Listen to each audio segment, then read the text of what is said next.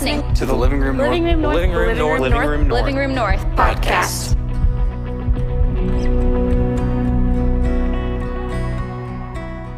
Um, hey, in just a second, uh, Chapman is going to come up here. Let me tell you a few things uh, before he gets up here. Um, Chapman is uh, a 19 year old uh, stud from UNG. Um, born and raised in this here parts, and uh, a few things you need to know. Uh, he, he's just like one of you. he loves toaster strudels, um, Dr. Pepper. let's see here. Um, favorite movie I think is When Harry Met Sally. Is that right? Yeah, yeah, yeah, yeah. Uh, great movie. Um, and uh, let's see what else. What else do I know about this man? Loves Star Wars. Huge fan of Star Wars. In fact, yeah, Bella's in, in the house. Um, if you're here for Spooky Disco, these two um, uh, young people, they uh, dress up as Han and Leia. It was fantastic. Yes. Uh, but here's the thing: uh, in in this uh, young man's 19 uh, years of life, he's experienced honestly a whole lot more than I could ever even imagine. And um, again, the reason why we wanted Chapman to share his story is because not only is he just one of you, there's a chance that you might not ever get to hear uh, his story, and um, it's incredible. And so um, here's the thing: uh, if you were here last week, you know during Joey's. Um, after he's done sharing in about 20 minutes, uh, you uh, are going to have the opportunity to listen to him to respond to some of your questions that you might have. So, if you look on the screen, we have a number there that at any moment during uh, Chapman's uh, story, if you're like, oh man, I would love to hear uh, more about fill in the blank, or it's like, hey, you mentioned this, how did you deal with that? Um, just text in your question uh, to that number on the screen. Uh, like we mentioned last week, we, there's no way we could get to all your questions, but you all did a phenomenal job uh, last Tuesday night uh, with some incredible questions um, that we were able to talk about. So, without further ado, would you please help me welcome to the stage Mr. Chapman Lowe? Okay. Hey, everybody. Uh, just to start off, I want you to all know it was 100% my idea to convince Bella to dress up like Han and Leia. So, uh, Ryan took a lot of my intro of what I was going to say about myself, but the few things I do have, uh, I was going to mention Dr. Pepper and toaster strudels because, you know, of course, I do have the back pain of a 65 year old coal miner. So when I do stand up from this chair, if you see me struggle, don't worry. It's been like this since I was, you know, 12. And the last thing I was going to say is I was going to talk about my best friend for a minute. Um, he's short and he's a little bit chubby, but we still love him. He, uh, he's kind of hairy and he's a dog. And his name is Tater, and he's the best Ottoman you could ever ask for. And I love him more than anything. Uh, okay, so uh, I was trying to think of a good intro to start all of this because you know I wanted you guys to get the idea or the you know the illusion that I was pretty cool. So you know I wore my cool shirt and I tried my best and I came up with absolutely no intro whatsoever. I tried so hard and I got nothing. So we're just gonna hop right into it. Boom. That's my family. There's seven of us. It's way too many for one house, but we live with it. And as you can tell, some of us look different than others mainly me and my brother. So uh, that's my dad. He's worked at a church for probably 20 plus years. And then that's my mom. She's worked at a church probably also 20, uh, 20 years. So, you know, it makes sense that I am where I am right now. Uh, the tallest one, that's my brother. He's 16 and he's supposed to be 6'5. So, you know, that makes me feel real good about myself.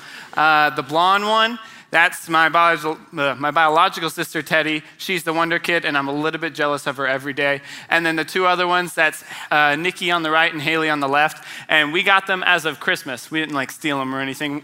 Officially, we're adopting them currently, but they live at our house, and they are very loud. But I love it when I get to go home because, you know, they're great and everything. But, uh, yeah, so I just wanted to give you a little background on my family before, because I'm just going to talk about them a good bit so you know that's who they look like, that's what they are. So, yeah, uh, you know, once again, no segue into what I'm talk- talking about next, so you just have to bear with me. Uh, eighth grade, that's what we're going to go with.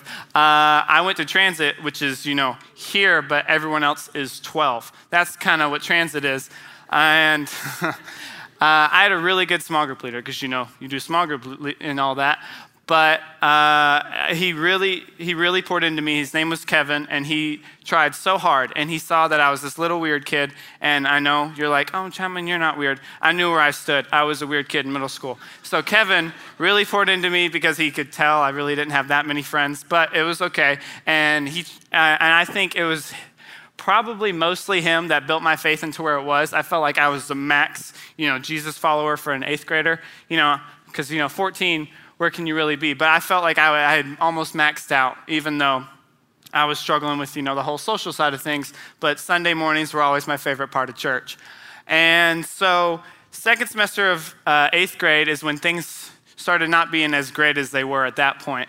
Um, so, first thing, eighth grade boys, they eat, right? Like a whole lot. I eat a whole lot, but they eat like twice as much as I do. And first, the first thing that ever happened was I noticed that I pretty much quit eating. Like I wouldn't go down and eat dinner with my family. I would skip breakfast because you know I was always late for school, and then for lunch I'd just eat like some minimum thing just so you know I had nutrition to you know make it through the day. And so that I originally thought that was weird, but it would go through stages where I would eat a whole lot and then not.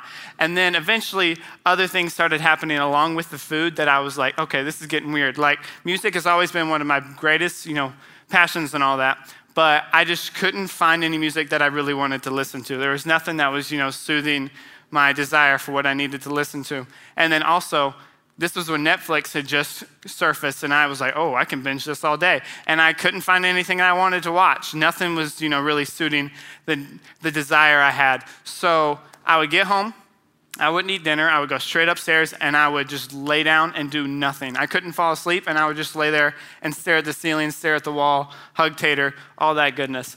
And it started where it was just a couple hours at a time. We're like, in the morning of a school day, I would just be having a horrible time. And by the time I was leaving, it was great. And then it moved into where it was a couple days. And I was like, oh, okay, this is not this is not great. And then eventually it moved into a couple weeks. And then at that point, I thought, okay, this is you know how I'm going to end up. This is who I am now. I thought it was permanent. And so that had happened the entire semester of my second semester of eighth grade. And I just, you know, eventually came to the conclusion I was like, all right, I'm an eighth grader that doesn't do anything and I don't even eat. So we'll see how that goes. But at the end of eighth grade, does anyone, did anyone go to Savannah at the end of eighth grade if you're from here? a good bit. So, for all of you that didn't go to Savannah, because you know you're losers, uh, in Savannah, it's actually not that fun. You drive down, you go to the beach for 10 minutes, you go see a fort, you you like eat at this strip, and then you drive back. That's really all it is. It's not that fun, but you know, it's far away from home, so you're an eighth grader and you think that's cool. So, on the way back, we stop at like this college football museum thing. It's not the cool one in Atlanta. It was like the original one that was just kind of like meh and it's in Macon, because you know, Macon. Yeah, sorry if you're from Macon. and so there's this big field, and they had, we like went through all the museum and everything, and then there's this big catered lunch outside. So everyone's sitting on the ground eating and everything, and the buses are all around the field. And towards the end of it, I begin crying, and I'm like, okay, well, you know, 14 year old boys, we don't have feelings, so I'm not allowed to cry. So I'm going to go to the bathroom and I figure this out. So I go into the bathroom, and by the time I get into like the stall, I begin to sob like uncontrollably, and I begin to shake. I can't even bring myself to talk, and I eventually throw up. And it's about 45 minutes of this just awful thing, like an awful reaction my body is ha- like having, and I don't know what it is. And it's freaking me out really bad, and I don't know what to do. So eventually I collect myself probably about 45 minutes later. It was a long time. And I walk back out to the field, and everybody is gone. And I think they left me at first, and then I realized the buses are there, so that was okay. And then the principal and two teachers walk up, and they're like, Where were you? And I was like, I was in the bathroom. And they were like, We looked in there. And I was like, Not good enough. So they. so they're like asking me all these questions. I'm like, I was just in the bathroom. Can I like get back on the bus? Because my eyes are puffy. My face is obviously very red. I look just, you know, kind of weak. And so they let me back on the bus. Oh, side note, they also called my parents to see if they knew where I was, because you know that makes sense. And so I'm, i walk all the way because my bus is the very first bus, so I have to walk past all the buses that I made wait for me while I, you know, was having a good time in the bathroom. And I went and I had to walk through down the little skinny aisle, and I went and sat down, and everyone was kind of like, "Okay, okay, you good? And I was like, of course I am. What am I? And so I get home and my parents are like, so you got anything to tell us? And I'm like, nope. And I go upstairs. And so it is all of the things where the food and you know not wanting to do anything at all, having no energy whatsoever, progressed all throughout the summer. And towards the end of summer, I wrote it down. I was like, okay, this is definitely not normal, but I haven't spoken to anyone about it. I've shoved it down. I've just been living with it. So I was like, I'm going to write it down, look at it, see what exactly is going on. So this is the first time I saw it in writing and not just a reoccurring thought, a reoccurring, you know, idea that I had in my head. So after seeing it, I was like, okay, maybe this is real, or maybe this is just a phase I'm going through. And so, you know, my mom, being the good mom she is, she finds it. And so she picks me up from football, because, you know, I'm 14 still. And she takes me to Zaxby's, my favorite place in the world, and you can't argue with me about that. And she's, she pulls out the paper after I finish eating. So I'm in this illusion that, you know, my mom just wants me to have a good meal. And she puts it down and she's like, what is this? And I look at her and I'm like, you got me. That's not my handwriting. So I lie and we get home and then she makes me, whenever I'm in trouble, my parents take me into their bedroom and then they lock the door behind them and they make me sit on the couch and they both lean against the bed and they're like, so. And so that's always been the scariest thing. So my mom's like, hey, can you come in here with me? And I'm like, oh God, this is, this is it. And so I go in there and my dad's sitting on the bed getting ready to say so. And they sit me down. They lock the door behind them because, you know, that's not scary. And they basically are like, you have to tell us about this. And I was like, I guess. Okay, so I start talking about it. I start like, talking about all of it, not just, you know, what happened at Savannah, not, and then like this whole semester, I was just like, I basically vented because I had not talked to anybody about it this whole time. I didn't really know what was going on. And so I cried in front of my parents for the first time, I think, since I was like five. So that was a whole, a whole thing that I have never lived down. Um, and so I start telling him this, and my dad's like, okay, we're going to get your brain scanned. And I was like, I'm not a lab rat. We're not going to do that. And he's like, no, of course we are. And I'm like, no, no, we're not. And so we fight about it, and we end up going. So we get to this thing, and it's like this big fancy place, and they have to scan, like, scan my brain and everything. And so, fun fact, I did fall asleep in the MRI machine. They had to do it again. It was super funny to me, but no one else thought it was funny. So after we rescan, after I fell asleep the first time, they come back, we come back like a week later, and there's all these maps of my brain. And they've come up with two diagnosis, diagnoses. Is that, I don't, I, multiple diagnosis. I don't know. So they come up with two of them. And so there's all these different maps, and one's like a heat map. And so it's like where the activity is. And they show like a normal brain, and then they show my brain. And so the frontal lobe, where you know long term reasoning and all the important things are, uh, is supposed to have like white is like super hot and like activity. So there's supposed to be like three dots in these certain places. And they looked at mine, and it was just hot white. And I was like, okay, that's not normal. So we have two diagnoses from this diagnoses. I'm sticking with that. From what it says. So the first one is pretty well known. It's ADD, which I honestly, I don't think anyone's surprised uh, by the, you know, no gasp at all. So, ADD, if you don't know what it is, it's attention deficit disorder, which basically means I have a very, very short attention span. Uh, I can't really read that well. Like I can, but like I just after like a paragraph, I'm like, okay, I gotta find something else to do, and it's just very hard for me to focus on one thing. And as you can tell, I'm very squirrely. So that's ADD, and my parents were like, okay, duh, we've known him. So that wasn't any of a surprise. But the second thing was bipolar disorder and mental health on my dad's side of the family. So, like my dad, his brother, their dad, his brother, and his brother. So that was a, it was a family tree of uh oh. So I don't know if that it's my family, so I'm allowed to make that joke. Uh, so they find out it's uh, bipolar disorder, which everyone here is from Georgia mostly mostly. Okay, everyone knows what the Goliath is, right? Six Flags, it's a gigantic, gigantic roller coaster. And so it goes, starts up way up high and it goes way down low and does all these things. And so basically, I'm going to equate that in terms, because bipolar disorder is a mood disorder. So that's basically my mood. It goes from manic, which is like, have you ever had a thought late at night and then you're like, this is such a good idea, and then you wake up and it's not a good idea? Well, like in manic episodes, it's you think it's a good idea, and then you do it. And sometimes you don't remember, and these can last from a couple hours to a couple days to a couple weeks. And then depressive episodes, I think most of you know what that is.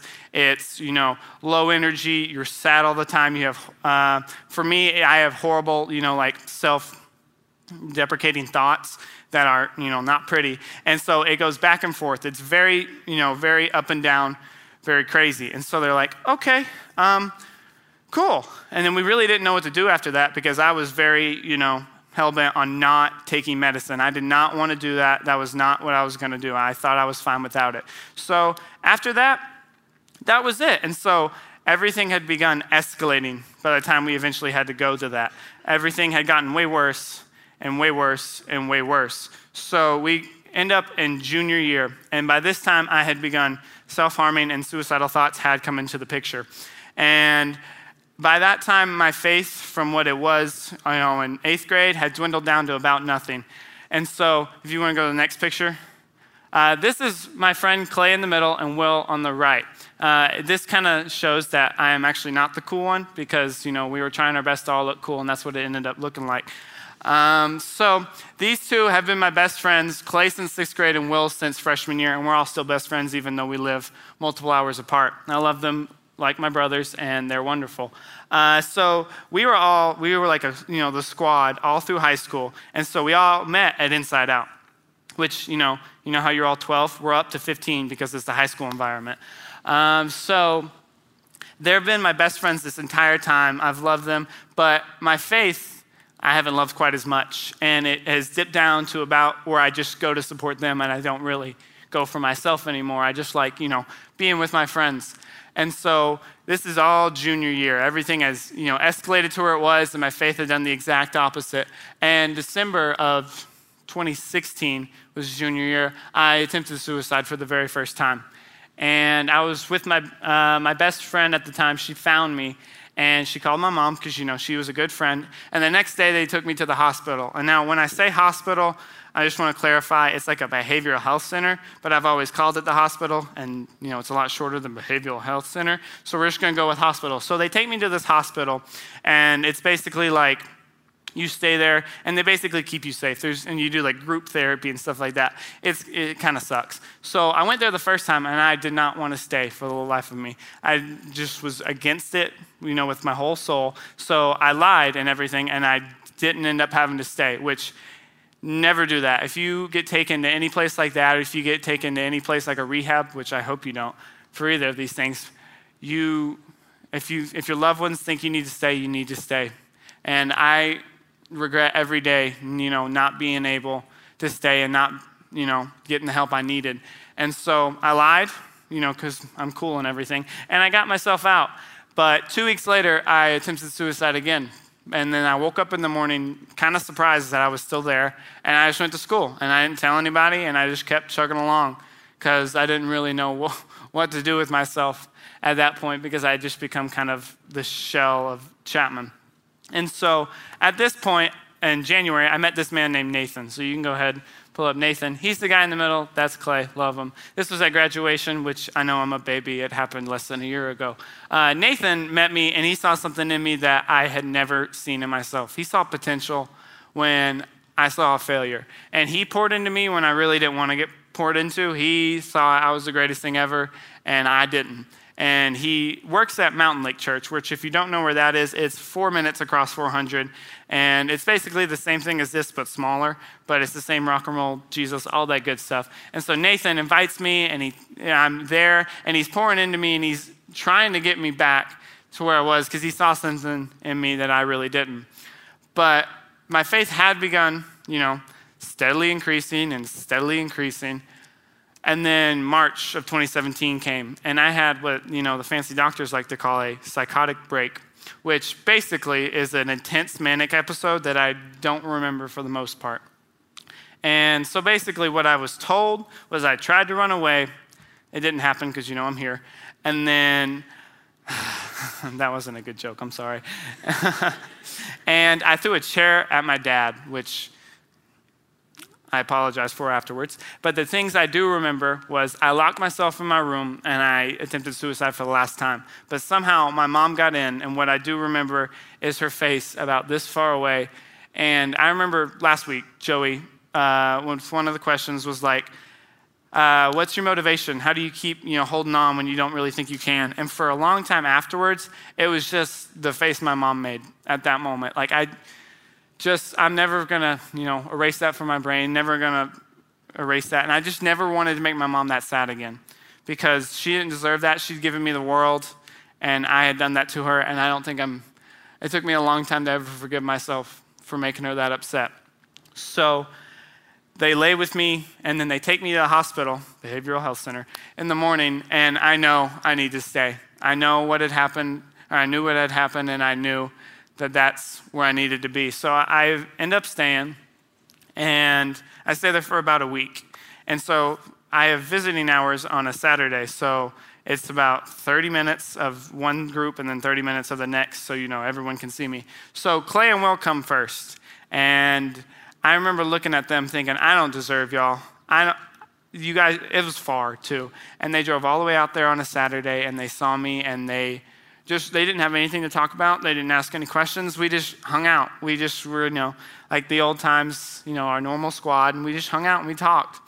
And I remember just thinking that I wasn't worthy of them, and I don't think I was really worthy of anybody by that point.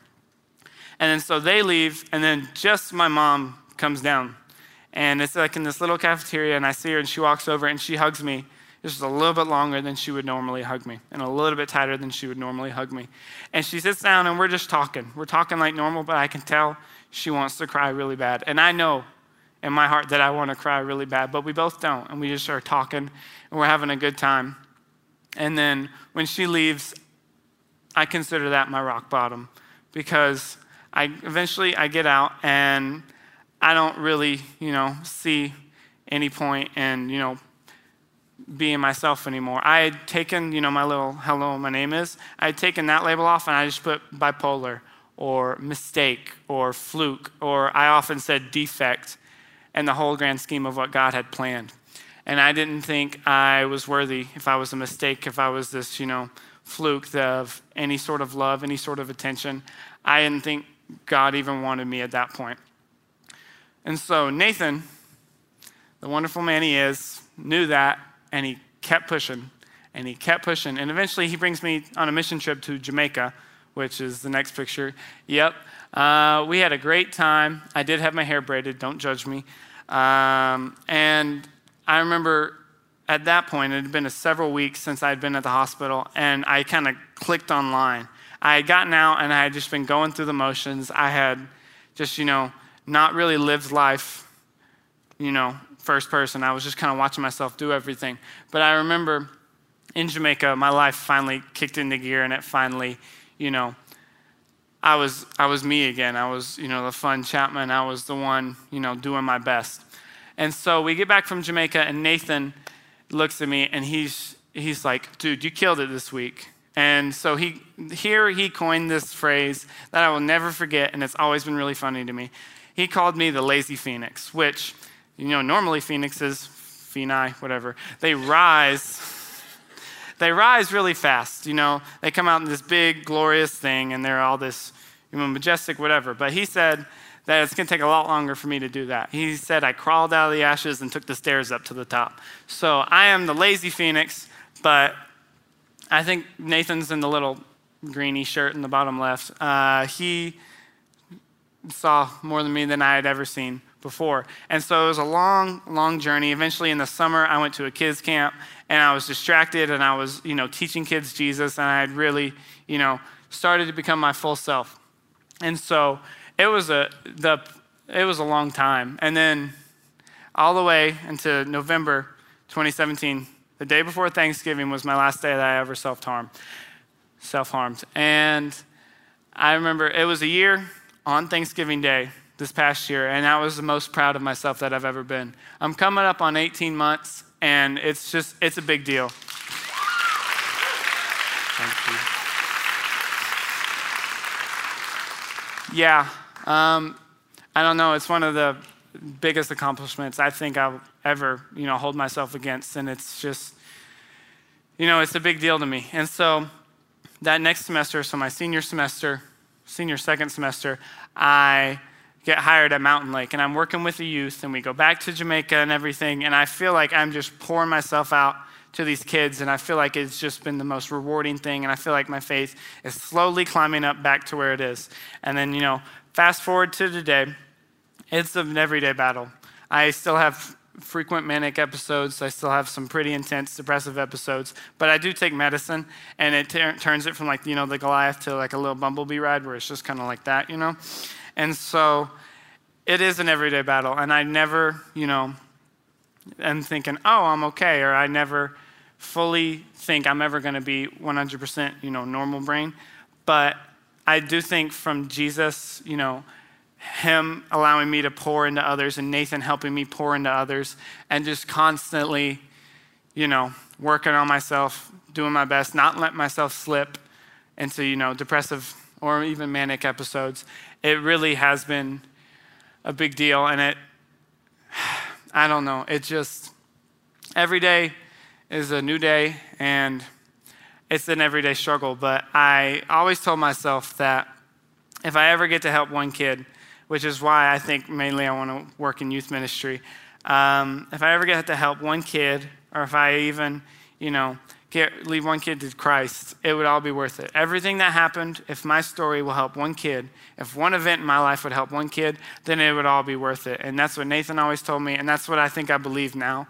And so when Ryan was like, hey, do you want to do this? I was like, I kind of was super nervous about it, but then I remembered what Nathan always said, and I remember what I had convinced myself to believe is that if I could help one kid, it would all be worth it. So, yeah, if you guys want to talk to me afterwards or, uh, you know, send me some good little texts or whatever, that would be great. But remember, I am pretty introverted, so you're going to have to make the first move. But yeah, so thank you for listening. Uh, yeah.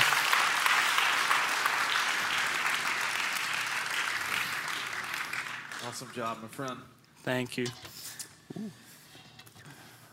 was uh, really good. Really?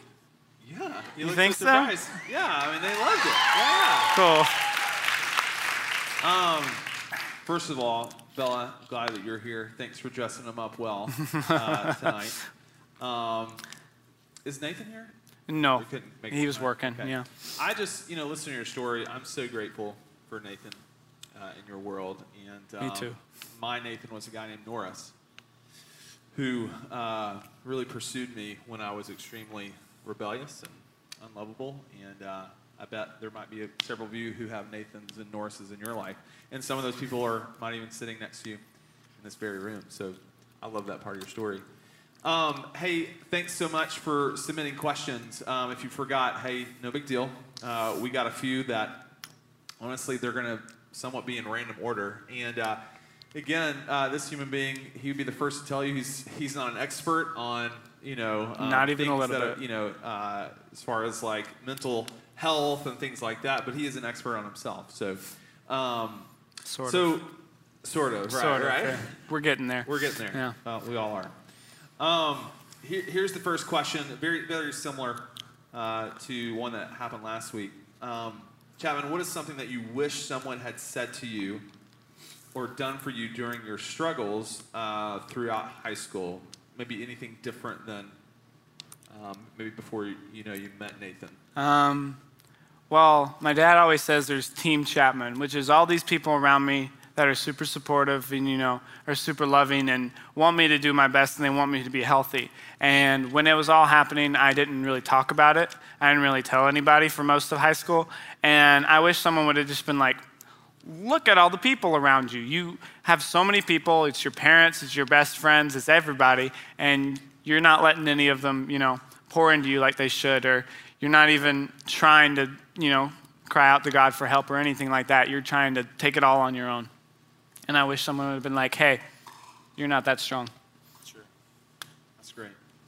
Uh, the reality is, um, I was sitting back there listening. This isn't a question, but this question I have that uh, there might not be a lot of you all who have somebody who experiences um, some of the same things that you have experienced, or somebody that's been diagnosed with bipolar. And uh, but chances are you might bump into someone um, like Chapman someday. And just out of curiosity, uh, someone that has bipolar, what, what are some things that we need to know as friends with with uh, human beings that um, that actually have that diagnosis? Um, just anything else that we should just be aware of? If someone's like, "Man, this person's in my life. I'm not really sure um, how to love them well." Anything just um, your brain? Well, when it comes to, I basically have three moods the manic, the Chapman, and the depressive. Uh, I require three different forms of love. You know, I require lots of attention when I'm, de- you know, in the depression. Uh, I'm normal, you know, when I'm me. And then in the manic thing, I just, I need someone to kind of calm me down. So, uh, I mean, in the manic, you can be like, hey, that's a great idea. Let's, you know, don't do that. And just kind of be the, the sound mind and whenever it happens, or like when everyone is like, wow, that's great, let's go get coffee instead, or something like that. Just being, you know, the one that has their feet on the ground and, you know, the one who has, you know, logic in their brain. Um, I think for the normal, it's different for every person. I require a different, you know, form of love than, you know, probably you, yeah. I would assume. And then in the depressive, I need lots of attention because, you know, that's who I am, that's who I've always been. But uh, you can't really convince someone out of it. You can't be like, oh no, you're not like that, or, you know, you can't talk them out of the, you know, the self-deprecating thoughts that they're having, you know, the bad thoughts that they're having. You can't really convince them that those aren't true because their brain is wired to believe that, your brain is wired to think that. So you just, I guess, need to protect them and you need to be with them.